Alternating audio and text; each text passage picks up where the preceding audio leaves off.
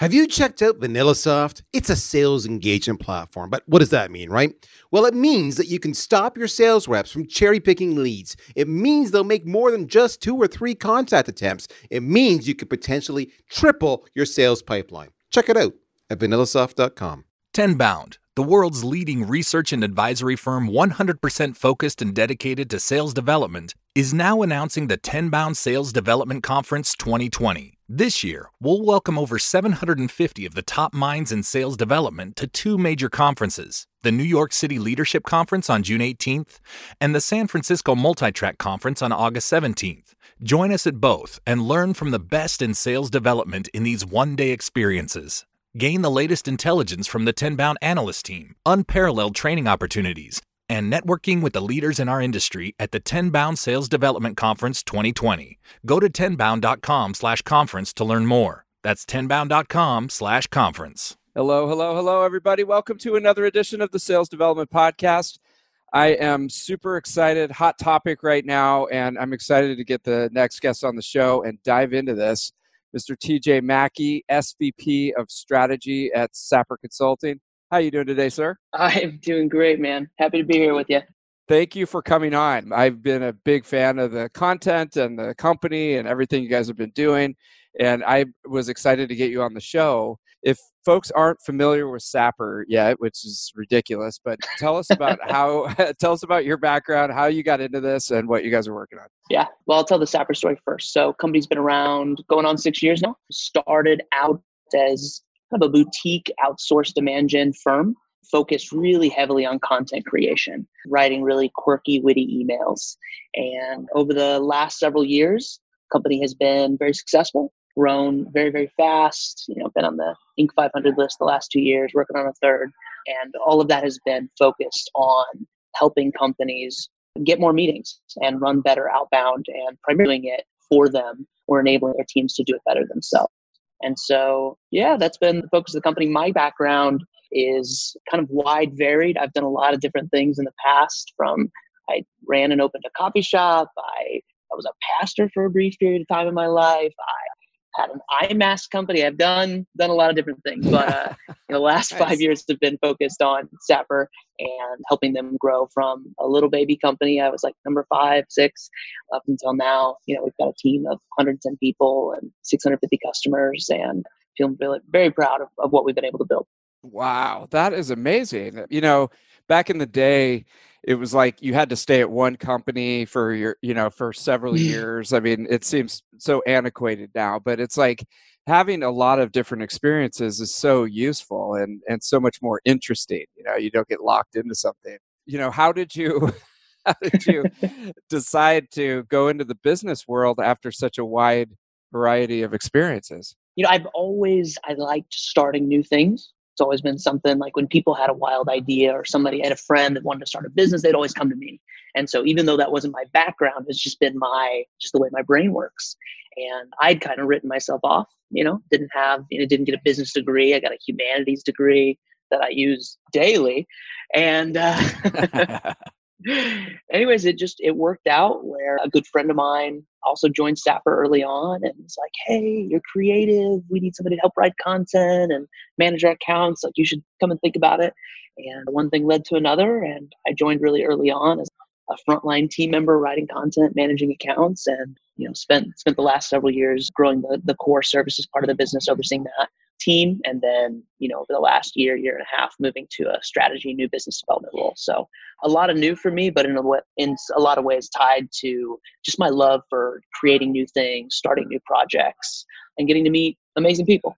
It's amazing. I mean i think that it's such a different world. When i started you know, when I started, uh, you know, when I started in the corporate world like 20 years ago, which is ridiculous, you know, it was like you're very almost like a straitjacket. And mm-hmm. now it just seems like you can make a living while trying to find what is that that niche mm-hmm. that I'm really good at and and I mm-hmm. enjoy mm-hmm. doing. It, eh, there's just so many more opportunities now, you know, than yeah. it just, you know, 10 20 years ago it seems. And I think it's it's good because it, you know, I think one of the struggles you saw, you know, if you want to say it with the earlier generations is this pressure to either find the perfect shoe or to walk around miserable your whole life. And I think the benefit that's come mm. from this flexibility, employment, whatever it is, is that it lets people kind of off the hook in that mindset and it encourages them to try a lot of different things. Go work in sales for two years. Go work in, you know, services for two years. Go, you know, spend a year overseas. It's not going to be, you know, there was a lot of pressure of cultivating your resume and, you know, not working too tangentially. And I think there's a lot more room for that. And it lets people find where they shine, you know. And so five, ten years into your career, you can find yourself in a very different role that somehow you've been building towards the whole time. Yeah, it's amazing. And, and, you know, a lot of people that listen to this are, they are trying sales development and or mm-hmm. even the managers you know and mm-hmm. people that have been in their career for a while they're still looking for that you know that passion or that fire in their mm-hmm. career mm-hmm. you know that'll spark them and you know it's, it's amazing that now you know it is available and it's not as like you know and still people look at resumes and they're like it's a job hopper you know job hopper is still like a bad yeah. word but yeah. you know i i think they people should look twice at those because you know you bring in a wide variety of of skills if you've got mm-hmm. a background like that and look at what happened to you i mean you happen to find the right people it's a good yep. market and a company that you can you know exercise that and now you're super successful i am so so grateful because i i know that that's the reality of you know there's the space is changing a lot but it hasn't changed totally and there are a lot of folks that are you know experimenting and trying out careers and you know in some positions being penalized for it and i think that you know there are there are still going to be roles that you need to have somebody with you know maybe a really technical background that's put in a lot of time doing one specific thing but i i think that's yes. less and less the case these days and so i think 100%. there's a lot of room yeah I like your analogy of like you either find exactly the right shoes or you're completely screwed for the rest of your career. That's not the case. Um, it's not. It's interesting too, you know, with the philosophy that you had when you came into Sapper of, of like, we're going to throw the messaging curveball. Like it's mm-hmm. not, it's because B two B, you know, messaging is so boring and people are just you know fed up with millions of boring messages that they're getting. So how did you come up with that idea of like, hey, we're going to make this funny or we're going to try something new? Well, you know, I wish that, you know, I could tell you like the story of like, well, we had this strategy meeting and after eight days and lots of, you know, chow mein, we, we came up with the brilliant idea. And it's, you know, it's a lot, it's a lot less. it's unfortunately it's a little more stumble into great fortune. The I'll give you the quick origin story. So Jeff Winters, CEO of Sapper Consulting, him and his brother Jim founded the company. And how that got started was that Jeff Jeff, in his mid 20s, got the break of a lifetime and was hired on to be the CRO of this up and coming hot Midwest, and I don't know if that's an oxymoron, a hot Midwest startup. But, anyways, he got brought on and, and felt like you know, he spent years in sales and felt like he'd finally found his moment to shine. And he gets in the door to the company and they let him know, hey, Jeff, very excited to have you. Just a couple notes as you finish signing your paperwork. One, the product is still in development. It's not been officially released or completed. We've never sold it before, though we're very confident in our price point. And yes, you do need to continue only selling to Fortune 100 HR leaders. And uh, it was in that moment that Jeff realized that he was the one that had gotten duped. Anyways, so he spends the next, you know, nine months banging his head against the wall, maybe unsurprisingly, not getting the results that he would want. And in a moment of desperation, he starts sending these quirky, funky, funny, witty emails at like two o'clock in the morning to these like like the you know VP of HR for like Wells Fargo and you know Netflix and you know these these large tech board companies, and he gets replies. And over the course of like three months, I think he said like 72 meetings. And you know he gets these meetings and they all kind of go the same way. Like Jeff, really excited to like you know hear about your product, blah blah blah. But I brought in my VP of sales because we want to know how the hell you got this meeting. Because no mm. offense, but people like you don't meet with people like us. And you know, it kind of kicked off a bunch of conversations and a couple of people even asked to, you know, train their team and do a little bit of consulting. And he kind of realized like, I'm in the wrong space. I could be making way more money helping people get meetings with people that are having a hard time. And mm. uh, that was the impetus of, of Sapper Consulting. So he wrangled his brother Jim and, you know, a few of us early on. And we started coming up with how to think about writing the right, we, the way we talked about it, the perfect email to the perfect person at the perfect time and how we how we do that has changed a lot over the last several years but that has been the ethos behind it and it's been a really fun journey figuring that out. Wow. Okay. I, i'm writing that down. So perfect email perfect person perfect time. Dude that is the dream right there of That's all, a dream. all sales development. So okay. So wow. That would be amazing. So how do you do that? Because there's such an emphasis on volume you know, in yes. the business. Like you got to talk, uh, you know, call like a hundred people a day and send out 500 emails and all this stuff. But you, if you're spraying and praying like that, how do you just send the perfect email to the perfect person at the right time? Perfect time. Yeah. Let me give a couple disclaimers and then I'll share some thoughts. So, one yeah. first disclaimer when I'm having this conversation with somebody is that like your market segment is like your magnetic north. So, if you are in you know, if you're selling to Fortune 100 HR executives, then your your universe of options is vastly different than if you're selling to, you know, HR managers with companies at least five people. Like those are just different. Those are different worlds. You're, you're going to need different things to happen, and your options are going to be different. And that might sound really obvious, but you know, if I say something in the next five minutes, somebody's like, "No, what are you talking about? You can't not use the phone." It's like it's all all vertical and market specific. So that's that's one thing. Yes. The next thing I would say, what's the what's the sauce behind the perfect person at the perfect time? I think it would really come back to, you know, at least our approach is start with your buyer.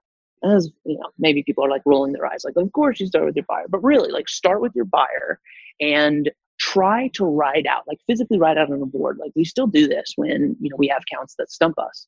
Write out on the board everything you know about them like what are the channels they use? Like what are the problems they have? Like it sounds very prototypical but like if you actually go through the work of writing it out you will find your your best approach kind of happen before your eyes. And i think the problem is that a lot of people start with well i have a telephone and i have an email account so that's going to be it.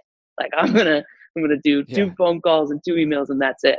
And i think you know one of the right moves we made early on was really focusing this about focusing on the fire and building off of you know where does director of IT spend their time?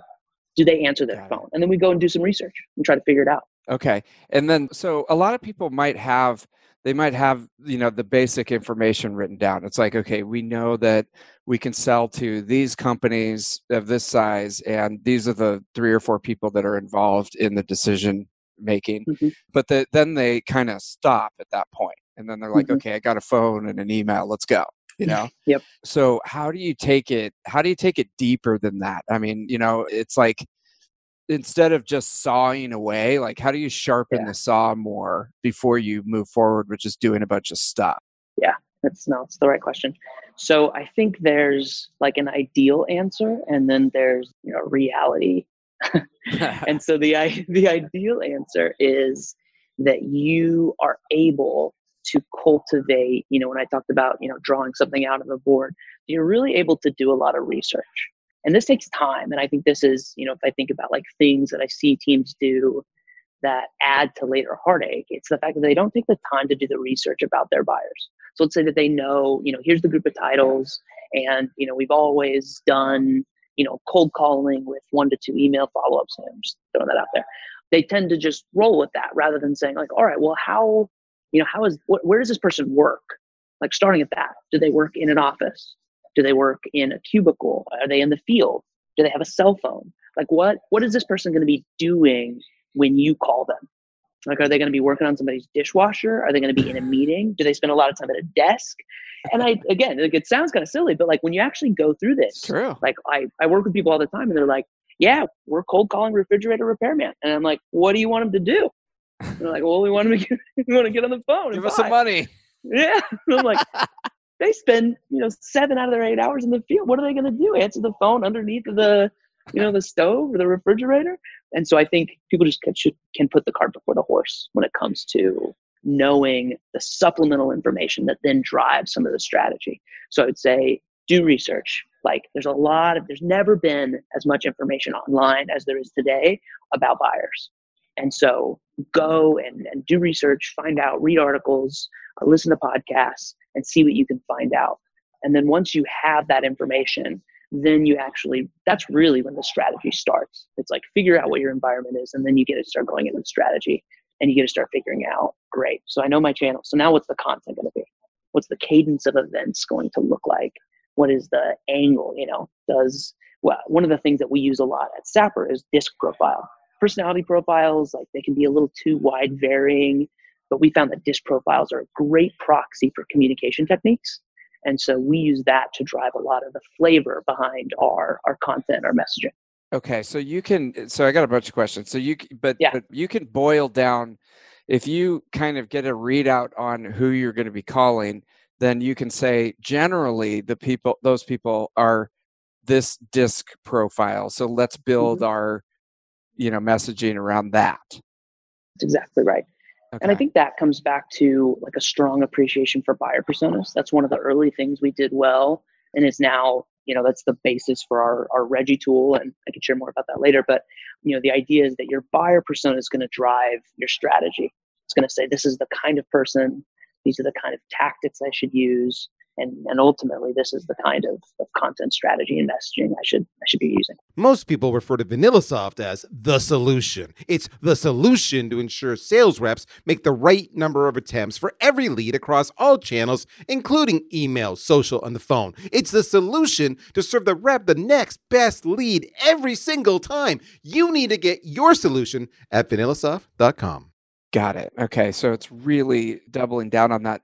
So if somebody, you know, buys into this strategy and they've got maybe they've got headcount for three SDRs, for example, mm-hmm. that they can bring in house, should mm-hmm. they make one person just be doing research and then one person just be doing the content and then one person do the actual outreach? Or can one person, you know, I, I know if it's like a startup and you only have one person, then they got to do everything. But if you have headcount for three, you know, should you divide the workout because it seems like a completely different type of personality yeah. for that. Yep. Those, yeah.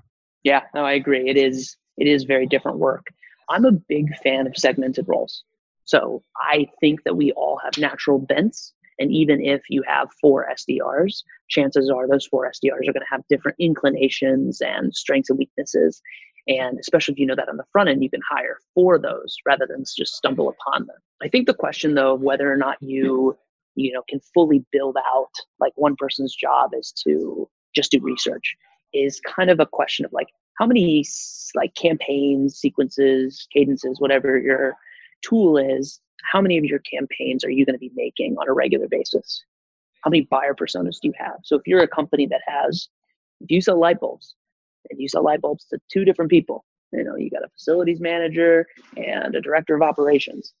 You, it doesn't matter how many SDRs you have, you don't need somebody that's, you know, doing full-time research because you really have one or two campaigns and you're just going to have lots of variations of those. But if you are a large software company that has you know 10 different business units and each business unit has its own unique set of upsells and cross sells and complexities then you probably need more than one person you probably need a research team that is you know digging into your buyer the evolving landscape understanding how buyer personas in the procurement process are different from the sales process and and all of these different things that have to be factored into you know designing the perfect email for the perfect person at the perfect time it's amazing how people still look at sales development very one dimensional, you know, and they mm-hmm. don't put a lot of time into it. But I mean, what you're describing is a completely different like org chart than most sales development teams. Yeah. And I think amazing. there's some companies out there doing it really well. And I think I think we're just early. You know, I think that there's still a lot of companies that are able to get by without having this kind of distribution of work and pre-work. But I am of the opinion, and you know, we can talk about this or skip over it, but I'm of the opinion that that is, those days are, are flying behind us. Prospecting is getting harder, sales is getting harder, and just evolving. It's just becoming different. And so I, I think that this is going to become less optional and more of the table stake. This is the modern approach. So let me ask you if someone's out there and they're just like, oh man, you know, we've been trying this. TJ is like going through all this stuff. I just don't even want to deal with this. I want to just outsource my sales development program or I'm trying to come up with a better word, but I need some help. Yeah. And I don't yeah. want to hire all these people and do all this stuff. Like, what are what are the two or three things that you would recommend in preparing they should prepare to work with you so that they're more successful you know in that in that yeah. uh, initiative? Well a couple things i would say. I mean we work with folks we help out folks that have a very strong motion and understanding. Maybe they've got a dedicated team already and we're just supplementing. They've got some big number they got to hit or they need some some extra muscle and we can come in and help. And if that's the case chances are they've got enough for us to work with and we can just jump in and say hey here's this could be better and here's some of our research and here's some tactics and some training and it, it makes the whole thing sing.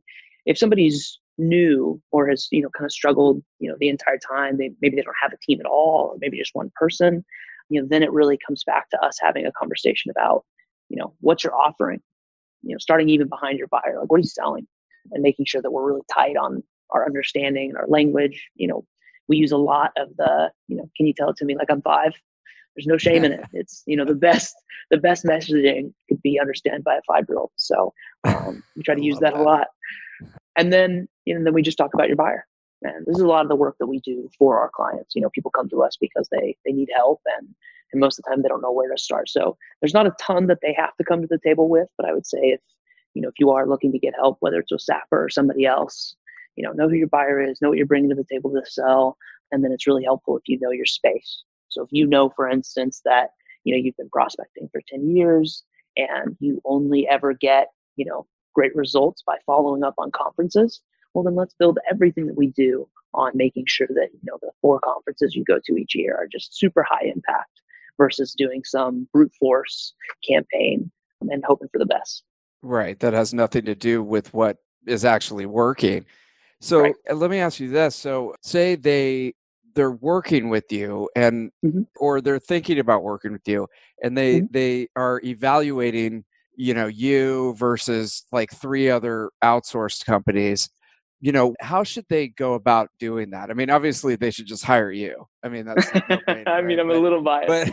But but say they're they're setting up like you got to do your due diligence. Like you got to yeah. talk to at least three yep. or four companies and you then do. make a decision. So how should they structure that that investigation of these different companies? Yeah, I and just for the record, I prefer it when people have have done their research. You know, because if it's your first time and you haven't talked to anybody else, your yeah. your expectations might be unrealistic. So it's actually going to help me out by you talking to other folks in the space and knowing this is kind of what the bar looks like. But I I would say in general, like find out how long the company's been around if it's a really new company that hasn't been very long around very long no, no shame on that. We all had to get started somewhere. But they they may be built around you know a certain sales method or a certain prospecting method that may not be sustainable or is resilient. So you know making sure that they've had a little bit of tenure doesn't have to be super long. Know what they measure and make sure it's the same thing you want to measure.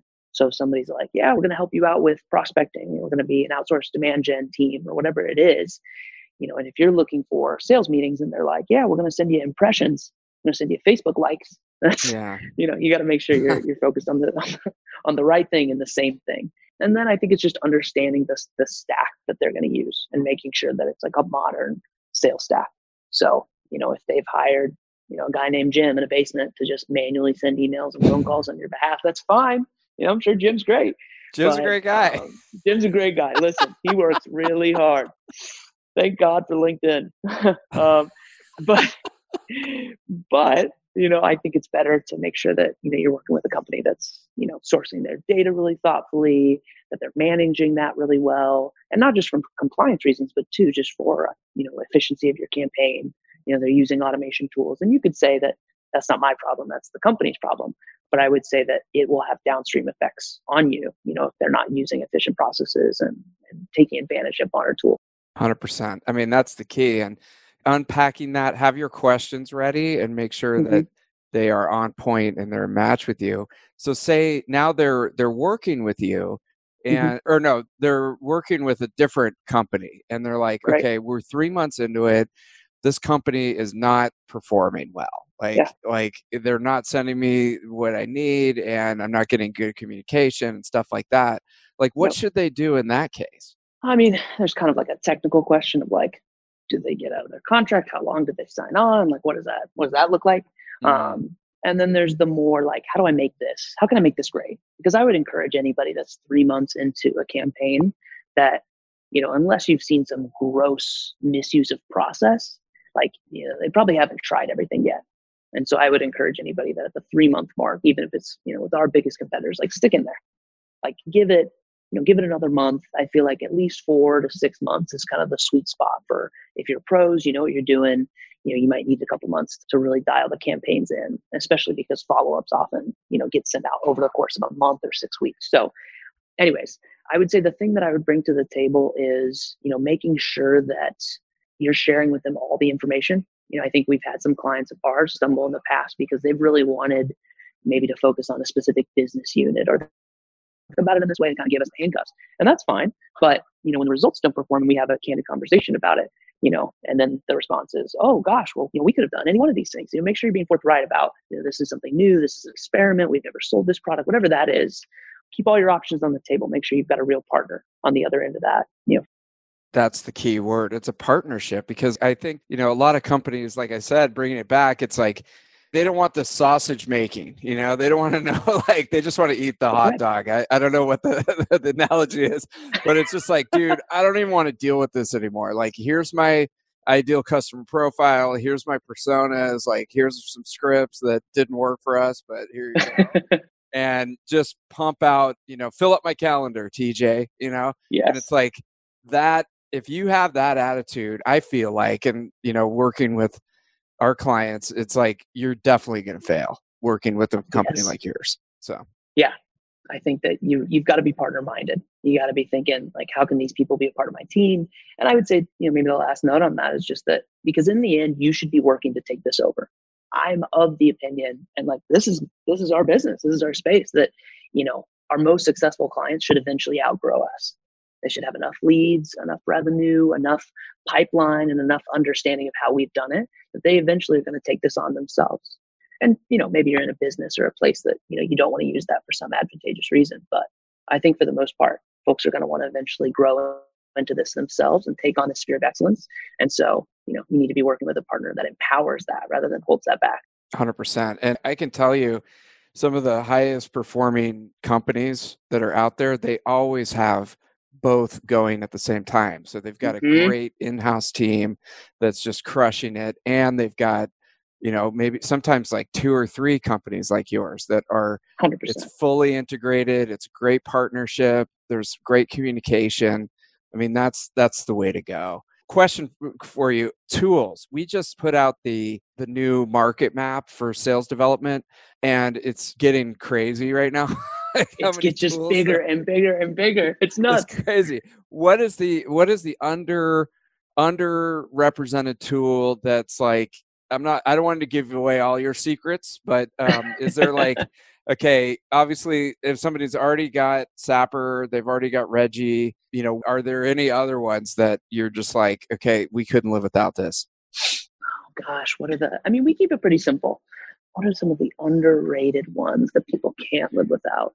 I mean, I'm a big fan of some of the one to one video tools that have come out, and I feel like those are kind of underrated. And I feel like often they're used poorly. So, like Drift Video, they have a great, and BombBomb's another one. There's a couple of them out there.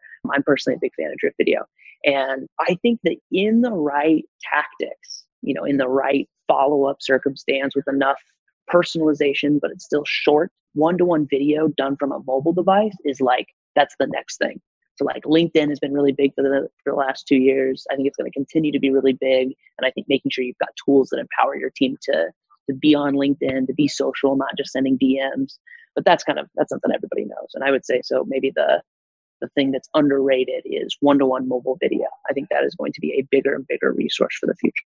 Yeah, I can tell you also if you're out there, if you're good looking and you're not making videos, man, you are leaving so much money on the table. I mean, oh my god, you know, I can't do it because my face is uh, not quite there, TJ. But I mean, somebody like you, man. I mean, I'd oh be making videos all day, you know, because listen, I've always said, Dave, you've got a face for radio. So listen, uh, you're just you're doing your calling, man. You're doing. You know, that's that's why we don't turn the cameras on for this podcast. But I mean, you know, if you're some young, good-looking dude, and you know, you're especially, I don't know. I mean, people still I don't know where I'm going with this, but people still, you know, judge a book by its cover to some extent. They so do. it's it's they like, do. hey, if you're good looking and you're not leveraging video, then I'm saying you're leaving money on the table. And I, I think, think pe- people are people are pretty shy about it, man.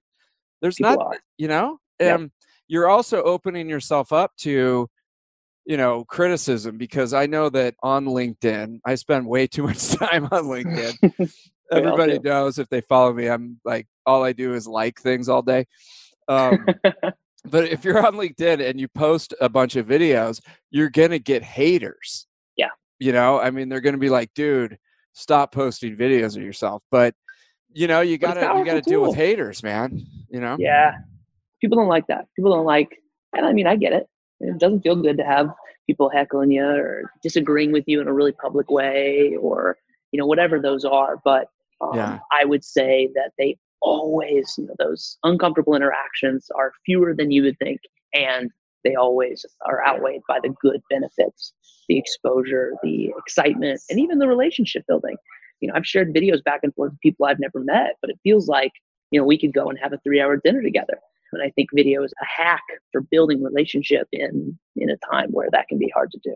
Yeah, it's there's so many things. I mean, because we're talking about like if you're an SDR or you're running an SDR team, you know, using like special video that you just send to that right person at the right time that has a mm-hmm. great mm-hmm. message. And so that that is awesome. Everybody should be doing that if it fits for your industry, right? Like right. you said.